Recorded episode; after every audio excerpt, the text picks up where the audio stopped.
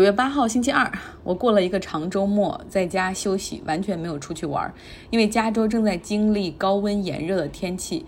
旧金山湾区这边的温度达到了四十度，像洛杉矶就是南加州那边，温度已经达到了创纪录的四十九度。整个加州有六百多处山火在烧。打开一个 Fire and Smoke 的地图，会发现到处都是火苗。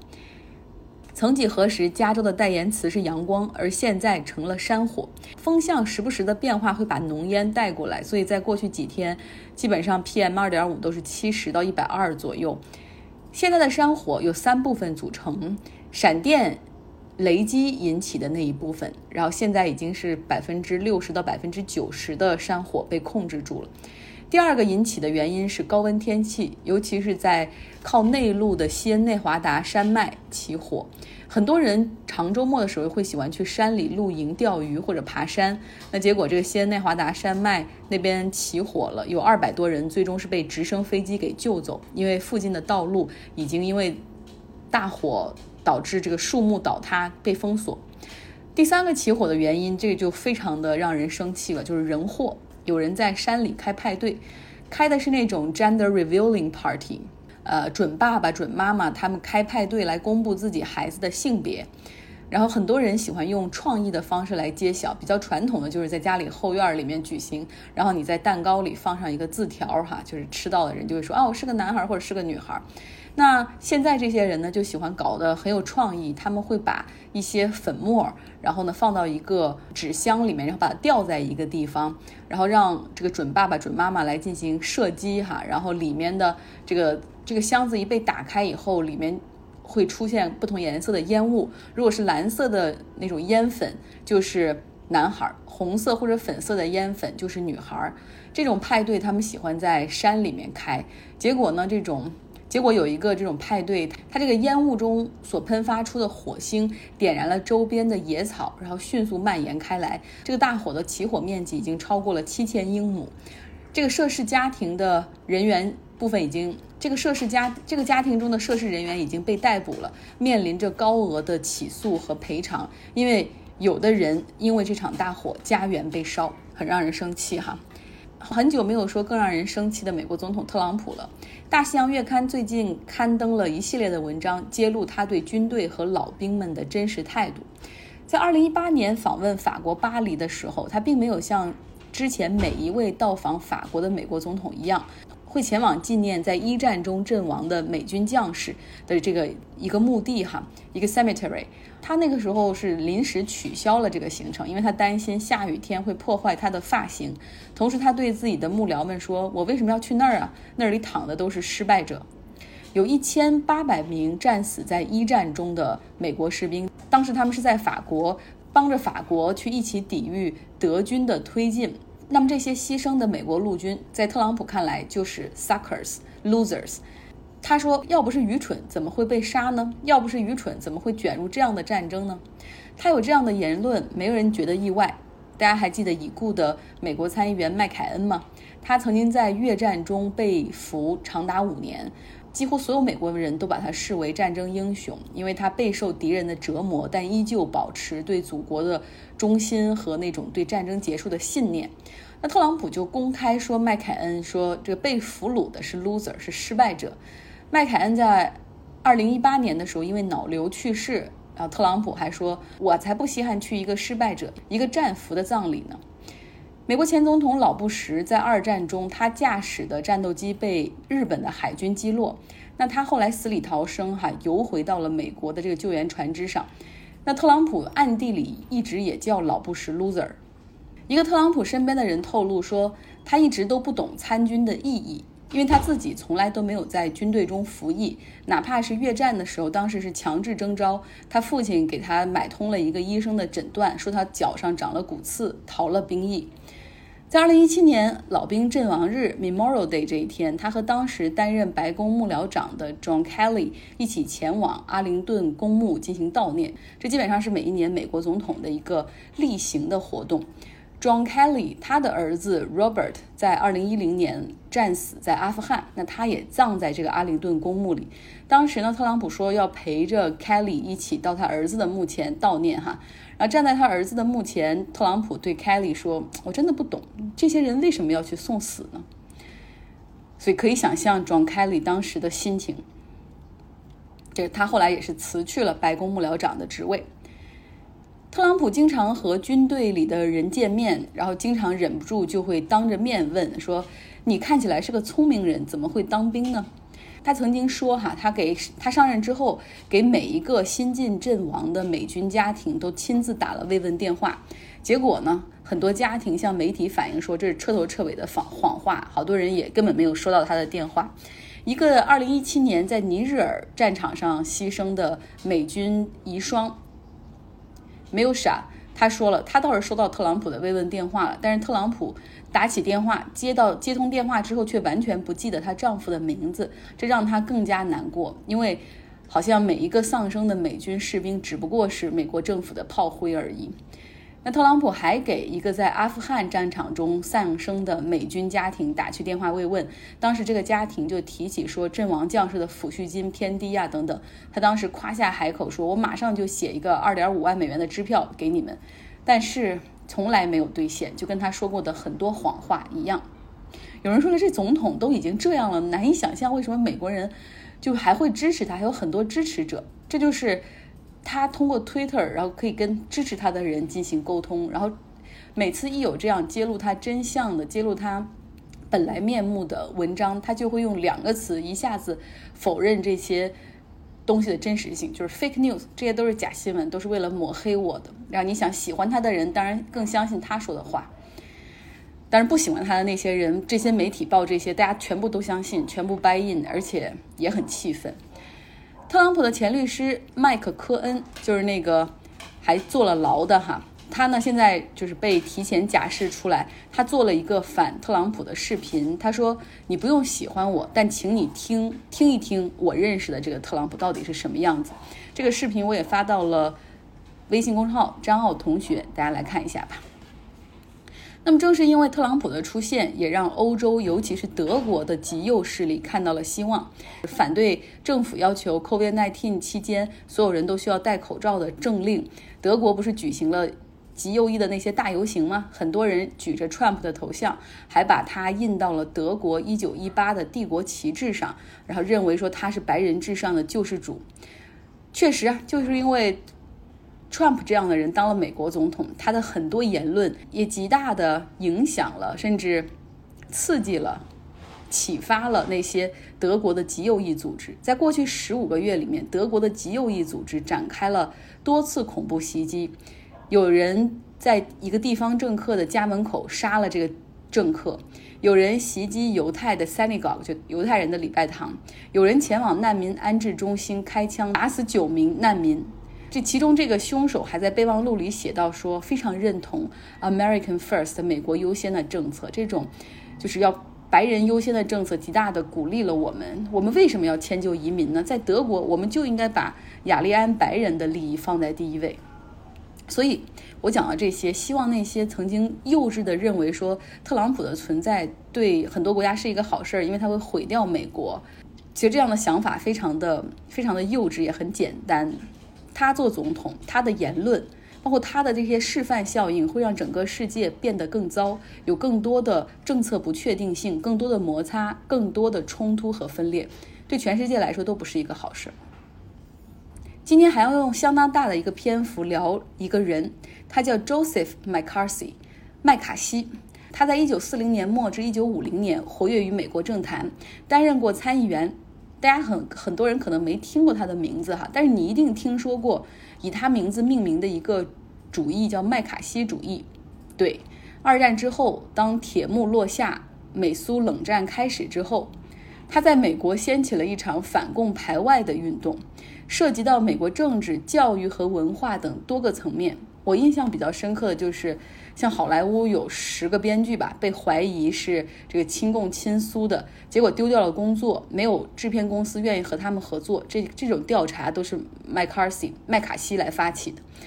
那么最近三年，在特朗普的指挥之下，中美关系恶化。美国开始针对中国留学生、访问学者以及华裔学者进行一些莫须有的指控和调查，所以也有人把现在的这个形式称为新麦卡锡主义的崛起。这个耳熟能详的麦卡锡主义，哈，现在大家知道了。那背后的这个麦卡锡，他究竟是一个怎么样的人呢？他为什么有这样的神通广大的能力，就一下子可以把莫须有的罪名扣到很多无辜人的头上？他是怎么崛起的，又是怎么消亡的呢？我们的好朋友 Robert，他对《纽约客》的一篇分析文章进行了解读，我们来听听他的讲述。一九零八年十一月十四日，约瑟夫·麦卡锡出生于威斯康星州北部的一个小农场主家庭。一九三九年，他虚报年龄去参加威斯康星州的第七巡回法庭法官的竞选，成为了该区历史上所谓的最年轻的法官。在一九四六年，他把自己的党派从民主党转为共和党，并以海军老兵的身份参选威斯康星州的参议员，并当选。在那个时候，他藐视规则的作风已经出现端倪。他夸大了自己的参战经历。他还在军队服役的时候就去竞选参议员，虽然第一次没有当选，但这已经违反了军队的规定。他在担任法官期间参加了第二次参议员竞选，这又违背了他就职法官时候的誓言。有人质疑他是否逃税，怀疑他竞选资金来历不明。到了华盛顿以后，他变成了一个政商交易的工具。他接受百事可乐的贷款，作为交换。他推动了结束食堂定量供应的政策。他从一家建筑公司获得资金作为交换，他投票反对为公共住房提供资金。他显然从来不受道德或者意识形态的束缚。他的大多数同事都认为他是一个麻烦制造者，一个夸夸其谈者，一个完全没有基本的参议员礼仪的家伙。由于行为不检点和进行投机交易。赌博和酗酒，到了一九五零年初，他的声望一落千丈。在五零年二月九日是林肯的诞辰纪念日，按照传统，一年中的这个时候，共和党会派人到全国各地的募捐者那里去演讲。麦卡锡被安排到了一个显然希望他不会引起注意的地方。他的第一站是西弗吉尼亚州惠灵市的一个共和党妇女俱乐部。这个州在当时是一个顽固的民主党州。去之前，麦卡锡不知道他要谈什么，所以他随身带了几篇演讲稿。一篇是关于退伍军人的住房问题，另一篇主要是由某位撰稿人东拼西凑而成的关于政府中共产主义者的简报。麦卡锡似乎和第二个演讲没有什么关系，但他最终还是决定用这个稿子。目前不清楚麦卡锡当时到底在惠灵说了什么。他后来也声称已经找不到演讲稿，但是在当地一家报纸报道说，他挥舞着一张纸，上面写着二百零五名在国务院工作的共产党人的名字。这个新闻经美联社报道，很快就传遍了各地。事实上，麦卡锡没有这样的名单，他连一个名字都没有。他可能盘算过。在西弗吉尼亚州一家妇女俱乐部的晚宴上，尝试一下这种我手头有的噱头，没有什么问题。而且令他有点惊讶的是，这个方法居然奏效了。在他接下来的巡回演讲中，在犹他州的盐湖城和内华达州的雷诺市，都重复了他在惠灵市的演讲。但是在这些演讲里，名单上的人数变成了五十七人，这都没有关系。关键是他抢占了新闻头条，这才是他所关心的。而且，他将在接下来的四年半时间里持续占据新闻头条。惠灵市对于麦卡锡而言，就像特朗普大厦的自动扶梯对于特朗普而言，他在那里扔了一根点着的火柴，引燃了熊熊的山火。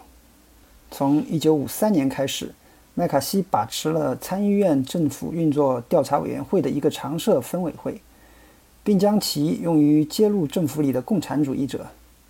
因为麦卡锡主持了一切，这个分委会的其他参议员都不再愿意出席听证会，所以听证会变成了他的个人演出。他可以传唤任何人，而且对任何人都不必负责。在他主持这个分委会的一年半时间里，一共传唤了五百四十六名证人。从某种意义上说，麦卡锡是个专门往池塘里扔炸弹的人，而且仅此而已。他从不考虑收拾残局，他总是凭空做出无耻的指控，然后在他造成的震惊的余波当中继续寻找机会。一切平息下来之后，他就再扔一颗炸弹。他知道，每次他这样做，记者们有两个选择：要么可以中立地陈述他所说的话，要么可以质疑其真实性。他根本不在乎他们选哪一个做法。实际上，在他整个猎物生涯中，他也从没有真正把一个所谓的颠覆分子送进监狱。对他来说，重要的是他始终掌控着话语权。就像特朗普背后有默多克旗下的福克斯电视台的支持，麦卡锡得到了一家媒体集团赫斯特报系的支持。赫斯特报系放大了他所说的一切，在报纸的专栏区也有一些。专栏作者为他摇旗呐喊。这些作者在电视机还没有进入多数家庭的时代，吸引了数以百万计的读者。麦卡锡也曾阻止对他有敌意的报纸《米尔莫基日报》参加他的记者招待会，并怂恿集会上的支持者们去骚扰那些记者。从一开始，麦卡锡就受到了大量的批评，但几乎整个政界都害怕被他缠上。